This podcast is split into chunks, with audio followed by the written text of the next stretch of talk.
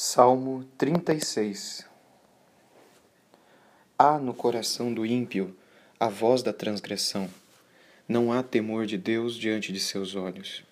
Porque a transgressão o lisonjeia a seus olhos e lhe diz que sua iniquidade não há de ser descoberta, nem atestada. As palavras de sua boca são malícia e dolo. Abjurou o discernimento e a prática do bem. No seu leito maquina a perversidade detém-se em caminho que não é bom, não se apega, desapega do mal.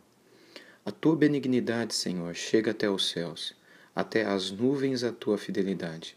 A tua justiça é como as montanhas de Deus e os teus juízos como um abismo profundo. Tu, Senhor, preservas os homens e os animais. Como é preciosa, ó Deus, a tua benignidade. Por isso os filhos dos homens se recolhem à sombra das tuas asas fartam-se de abundância da tua casa, e na torrente das tuas delícias lhes dás de beber. Pois em ti está o manancial da vida, na tua luz vemos a luz. Continua a tua benignidade aos que te conhecem, e a tua justiça aos retos de coração. Não me calque o pé da insolência, nem me repila a mão dos ímpios. Tombaram os obreiros da iniquidade, estão destruídos já e não podem levantar-se.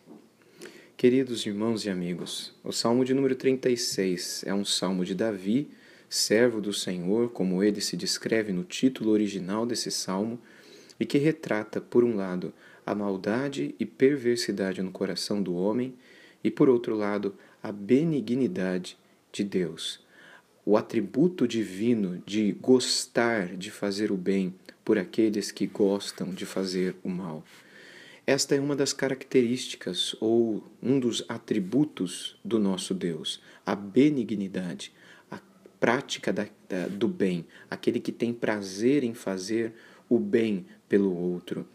Quando Davi começa esse salmo, ele descreve o coração do ímpio e como há transgressões e como não há temor de Deus nos olhos e corações dessas pessoas chamadas de ímpias, ou seja, pessoas que não têm uma vida pia uma vida piedosa, uma vida de derramamento diante da presença do Senhor, uma vida no qual, na qual diariamente a pessoa se derrama em oração, lê a palavra de Deus, volta a si mesmo para a pessoa bendita de Jesus, para falar com ele e para através dele ter comunhão com o Pai e com os santos.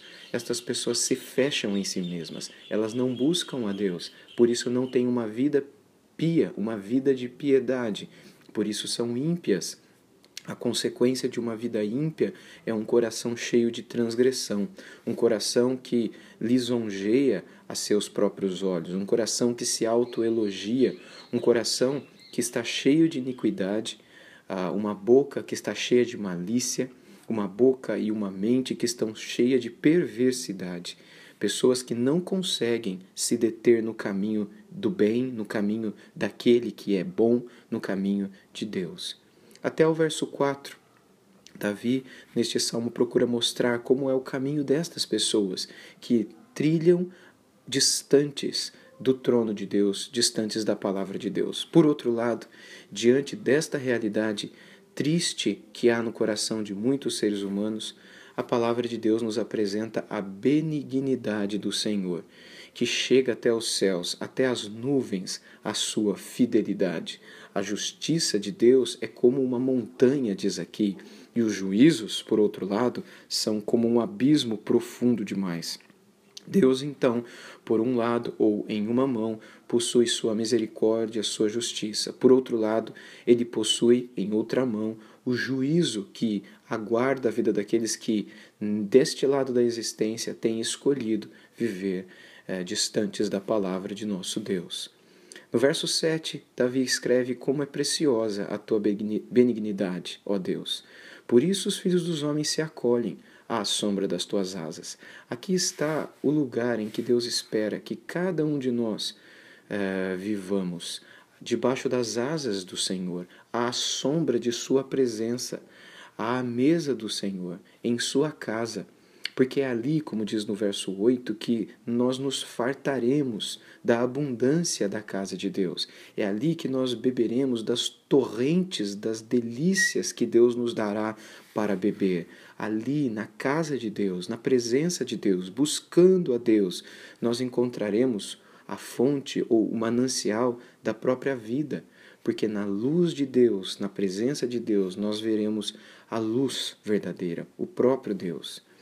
O salmo termina com um desejo, que deve ser o desejo do seu e do meu coração, que a benignidade do Senhor continue a ser derramada sobre as nossas cabeças, que a justiça de Deus continue a ser derramada sobre os nossos corações também, nos justificando, nos perdoando, nos quebrantando e nos movendo para a piedade, nos movendo para a comunhão, para a consagração diárias ao Senhor.